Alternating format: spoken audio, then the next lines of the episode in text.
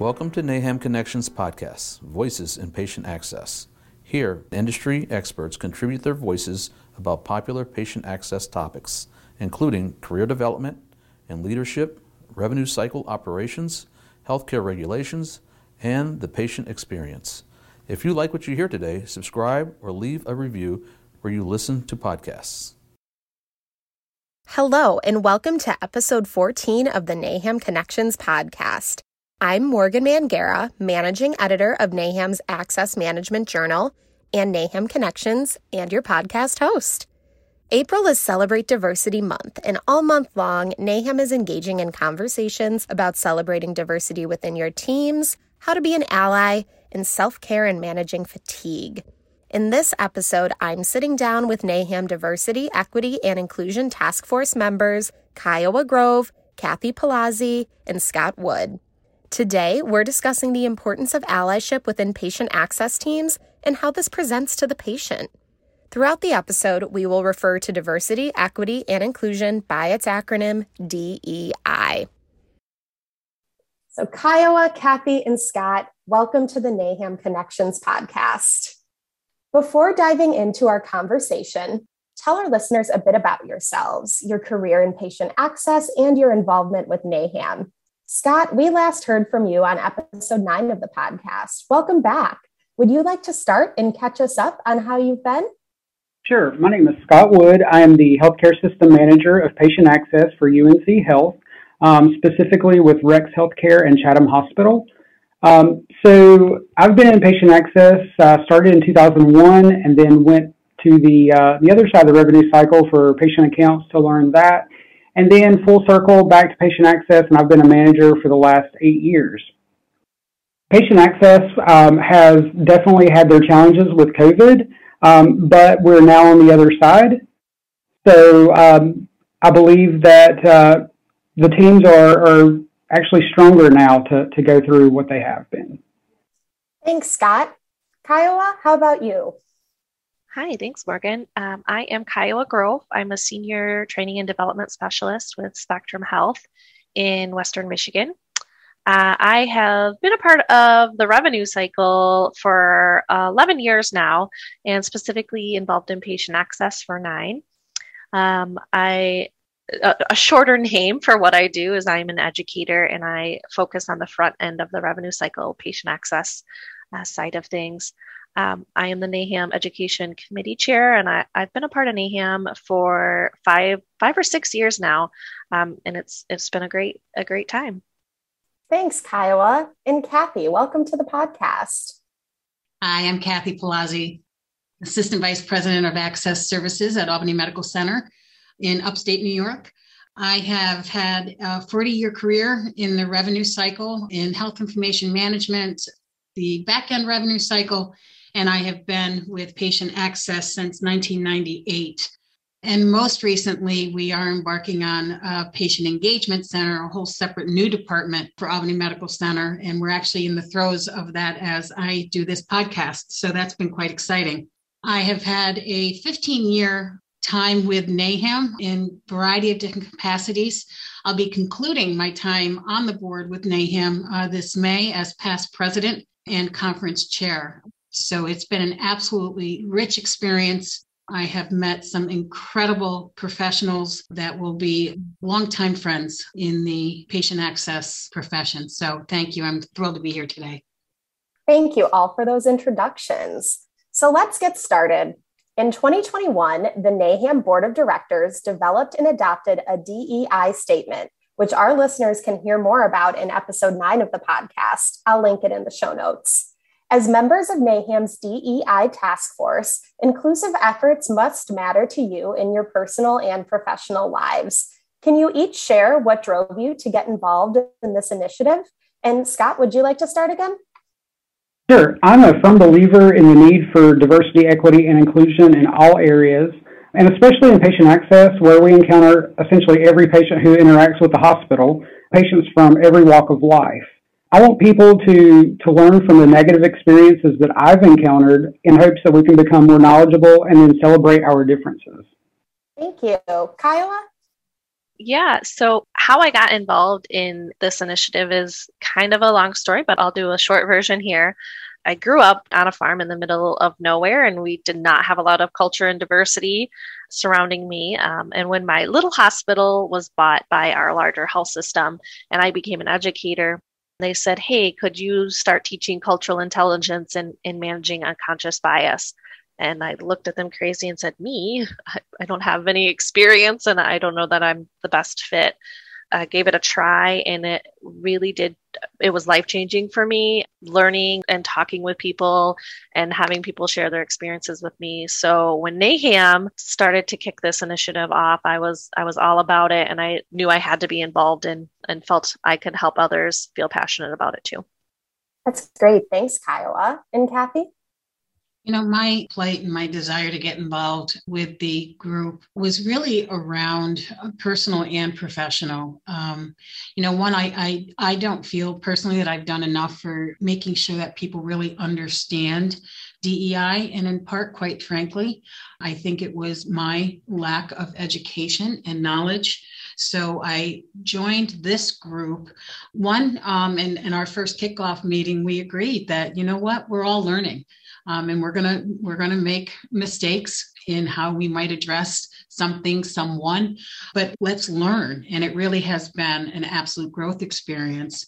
From a professional standpoint, you know, to Scott's point, you know, patient access, we start the patient experience. Um, and with call centers being really the way that the industry is moving, quite often we are going to be the first contact. And so, how can we create a patient experience um, that is really the basis of respect? And that respect is, you know, appreciating that we, our patient population, come from all walks of life. And it really is part of the reason why I love patient access so much because we are so incredibly diverse and our ability to uh, interact with our patient population. So I really do feel as though we need to be on the forefront of educating and to Kiowa's, the, the presentation that Kiowa has given over the last several years have been awe-inspiring one two extremely uh, very much informative and able to educate from what you're provided. So it was really a no brainer when asked to be a part of the group. Um, and certainly it's been a privilege. Thank you all for sharing those stories and experiences. So today we are focusing on allyship. For those who are starting to incorporate DEI initiatives into their organizations, can one of you define ally and allyship? Being an ally is someone who's an advocate for a marginalized group or minorities that don't always have a voice. Uh, this person doesn't necessarily need to be a member of that group to be an ally. So again, allyship just means being the advocate, being the voice, and assisting those. That's great. Thanks, Scott, for that background. Kiowa or Kathy, do you have anything to add? Well, and I think, you know, certainly uh, Scott provided, you know, a very comprehensive overview, but, you know, there's there's an appreciation from an allyship standpoint that allows for how is it that I am going to demonstrate to those that I am interacting with that we're all in safe space. It's all good. I am here to support, to advocate, and to do what's needed for that marginalized group in any way, shape, or form that I feel I have responsibility for. Excellent. Thank you. Anything else to add before I move on? I think it's important when we talk about allyship to really know the, um, you, you know, there are folks out there that certainly are great great advocates for for minority groups and they they really see folks struggling but but allyship is really taking that a step forward. And I, and I like to think of it as um, there, there's a wonderful podcast and I can't think of the the lady's name and it'll come to me something Brown but she talks about what is the difference between sympathy and empathy. And that is really what kind of sets allyship apart is bringing that empathy factor into it and really taking on the struggles as your own and empathizing with that group. That just takes that allyship that step further. Excellent. Thank you so much for sharing that. So, how are each of you in your facilities educating and promoting DEI and allyship among your teams? I'll start with that. You know, it, it's really truly been a journey. And our journey started uh, about 18 months ago when we actually uh, committed to a whole department, um, the Office of Health Equity, and we have a Chief Diversity Officer now. Uh, and so, with that, it, it opened up avenues of education and discussion and conversation that, quite frankly, wasn't as present um, in my day to day. So, from a department standpoint, uh, we really started with you know the basics of what is diversity, equity, and inclusion. Um, we ha- have quarterly staff meetings. There's always a segment on DEI. Whether that is a video that prompts discussion, um, we have a monthly newsletter. There's always a segment in that that teaches another aspect. Uh, we have weekly updates, and we actually provide links to different videos, um, whether that's on allyship or an aspect of DEI, so that we're, we're educating and allowing staff to engage based on their comfort. Um, and you know we now have our uh, pronoun badges that's a part of things so we're, we're really broadening the education and the ability to have education at your fingertips for all our staff. And we're saying you know what it's okay to talk about this. So we're it's through quarterly staff meetings newsletters discussions.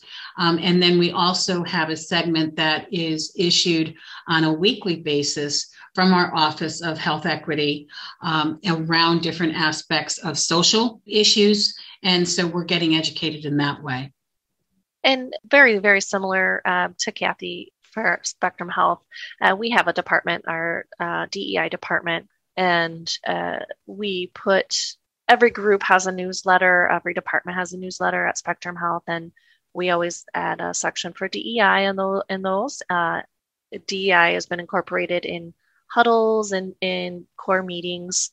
Um, and then, of course, we have a mandatory training for all of our team members for cultural intelligence and managing unconscious bias. So we have a lot of employees, and um, you know it's going to take a long time to get everyone that training, um, but it is our commitment, Spectrum Health's commitment, to have every one of our team members take that. My experience is very similar. For UNC Health, we have the Department of Diversity, Equity, Inclusion. I'm also a member of the diversity training team, uh, specifically facilitating dealing with differences and LGBTQ awareness. We have a newsletter that goes out. We also have mandatory training for unconscious bias and um, cultural education. For me, of course, you know, education is key. Making sure that people are more comfortable, you know, exposing um, themselves to different cultures so that they have a better understanding. So, for my department, uh, we are very diverse, and uh, we have really worked on different ways to, to celebrate that. Thank you all. It sounds like DEI is really playing um, a prominent role in your organizations. After two years apart, the NAHAM Annual Conference is back in person May 10th through 13th in San Diego. We are thrilled to safely gather to collaborate, provide advice, share new trends and technology, and embrace the future of patient access together. Plus, you have the opportunity to earn 40 NAHAM approved contact hours.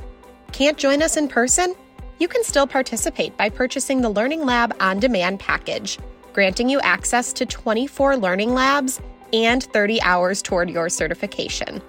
For more information on how to attend, the schedule of events, and how to register, visit naham.org slash naham 2022 annual conference. We'll see you in May. So, how can patient access professionals at all levels of their organization be effective allies to their colleagues?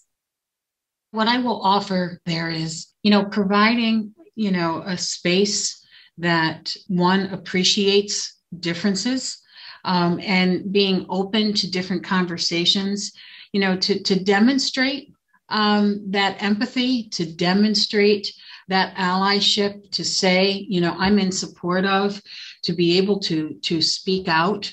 Um, and and I, you know i'm not saying that you know anyone needs to uh, you know get on a quote unquote soapbox but I, I think what's important is that it becomes a part of our conversations daily so that it is it's comfortable.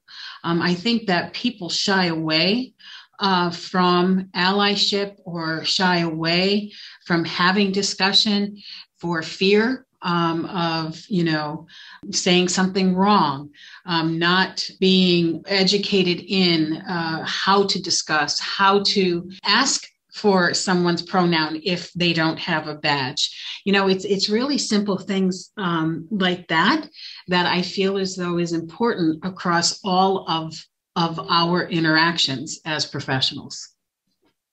I agree. You know like i said earlier education is key. Um, getting to know people really and getting to know people that are very different than yourselves and having conversations with them, being open and honest. And um, like Kathy said, I think so many people are just so scared of offending someone where most people, you know, if, if you do mess up, especially like with pronouns, if you just apologize and move on, don't make a big deal of it. Um, I think that people are so much more reasonable um, and understanding when things like that do happen. So just getting to a, a better comfort level is so important. Yeah, I, I echo Scott. You know, just the act of educating yourself shows your colleagues that you're invested in learning and understanding.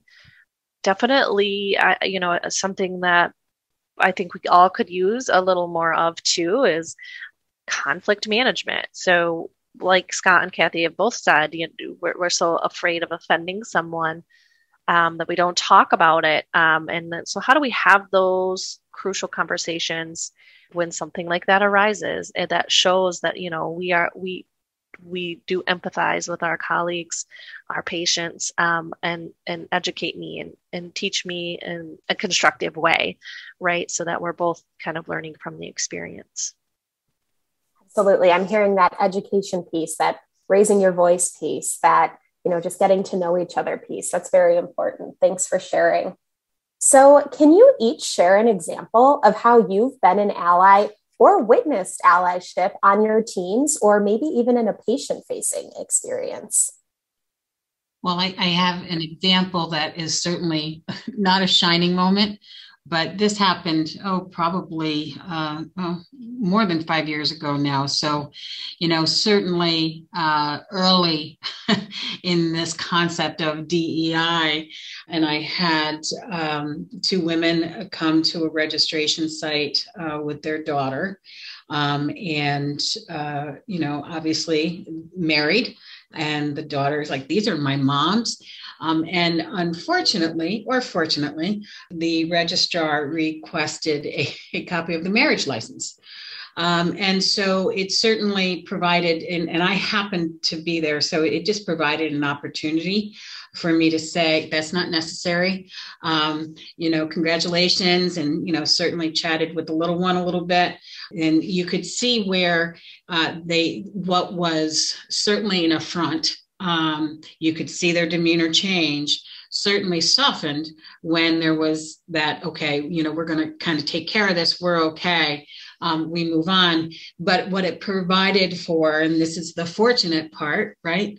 And that is an error was made, um, and certainly, certainly not anything that uh, we supported or promoted. And that is to say, you know, if a man and a woman presented with their child, would you be asking for a marriage certificate? And of course, the answer is no. That's not a standard data set uh, or document that's requested.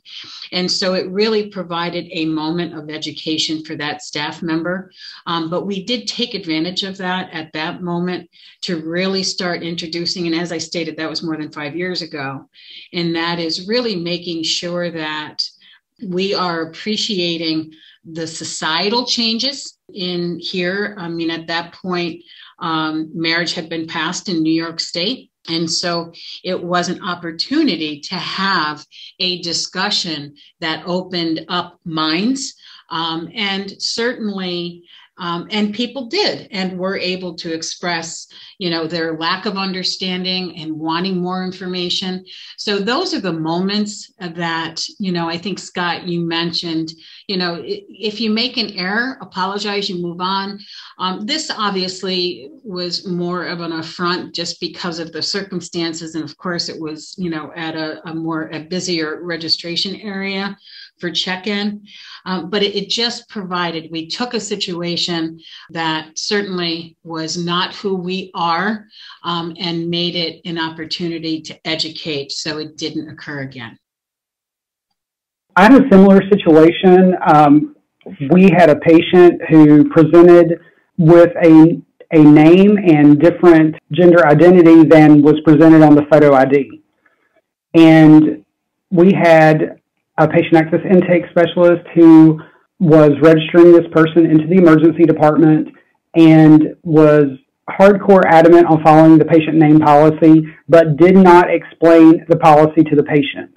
So, um, seeing some back and forth, another uh, intake specialist jumped in, assisted the one registering the patient, explained the patient, you know, the policy, and that we would use the SOGI information and preferred name explaining that to the patient, they they understood the need. Um, they understood how needing specific information to make sure that their insurance was filed and billed correctly um, and without error. Um, they were very understanding with that, but the fact that we were going to use their preferred name and their preferred pronouns, um, the patient was so much more comfortable. So sometimes it's just having someone to have the knowledge um, on why we do the processes, but also making sure that we explain to the patient and make sure that they are comfortable and know that we are an accepting and open place for them to seek care.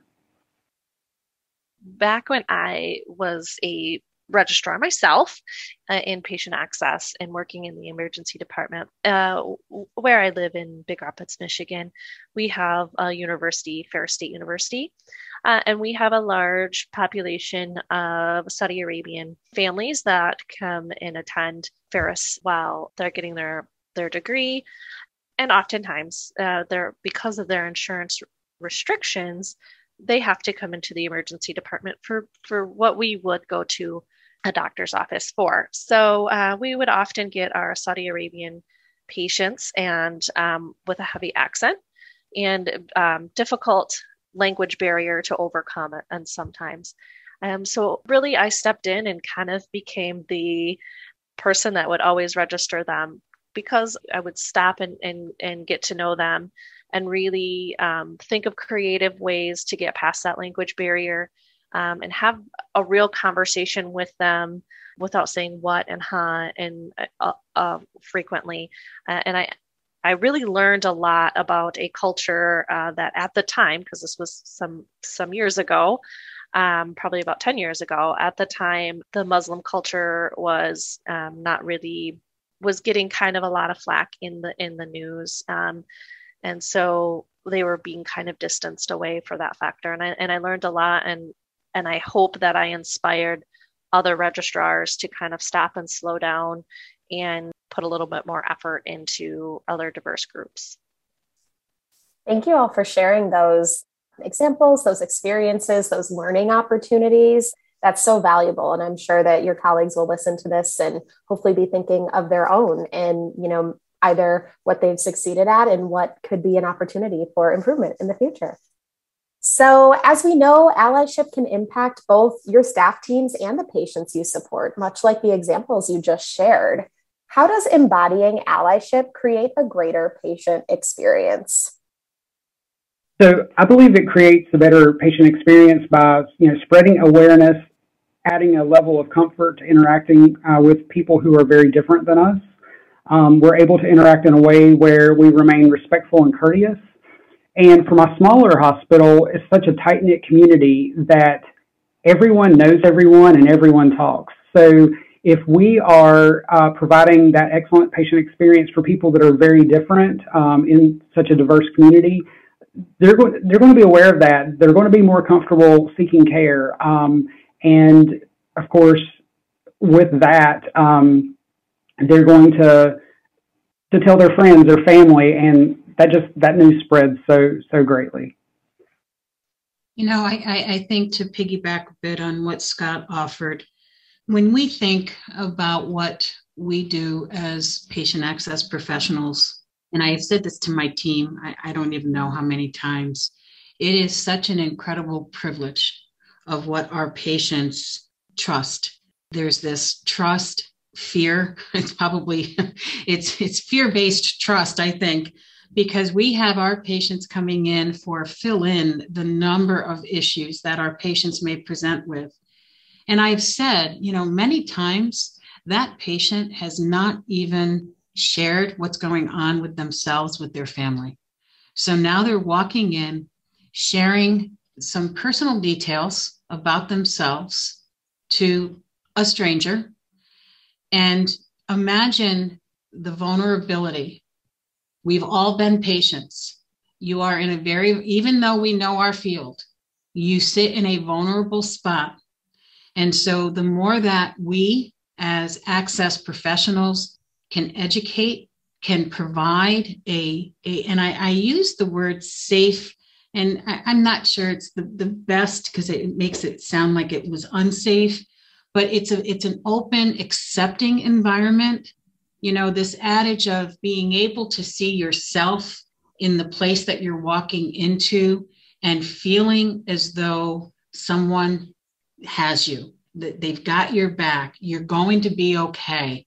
Think about that aspect of now someone who is walking in as a gay woman, transgendered, Saudi Arabian, uh, you know, Muslim, fill in African American, fill in that part of my sentence and think about what we can offer to put them at ease. So the only thing that they have to quote unquote worry about, be concerned about, is themselves, their care, providing accurate information, being engaged in the care, listening to what we are asking, having them understand why we need the information in a compassionate, empathetic way, and not with this wall of, of concern that I, as the patient, am not going to be accepted for fill in the blank. I, I you know, I feel as though allyship is one of part of the key part of our educating our team so that we can provide the most comfortable, compassionate, empathetic experience possible for that patient and their family. How do you follow that? Kathy hit the nail on the head, right? And I, I think allyship goes a little bit deeper than patient experience, but it, it, it really affects our health equality you know it, just think about if you live in a community where you feel that you're not accepted and now you have a health issue and you're afraid to go to your community hospital because you're afraid of uh, of not being accepted that's part of our health equity crisis in america. Thank you all for sharing those empathetic and welcoming perspectives much appreciated there. Looking to grow your skill set and stature within patient access profession? Consider NAHAM's Certified Healthcare Access Associate or Certified Healthcare Access Manager, the only patient access certifications that meet NCCA standards. Showcase your knowledge, problem solving abilities, and dedication to your career by becoming NAHAM certified. Visit certification.na ham.org to learn more. So, all throughout April, NAHAM has been sharing resources for diversity, equity, and inclusion um, from self care to allyship to celebrating diversity with your patients and your teams. Um, but what resources do you recommend for patient access professionals who are ready to create a more inclusive workplace through allyship? For me, I would recommend researching the NAHAM Connections. There are articles full of information in respect to diversity, equity, and inclusion.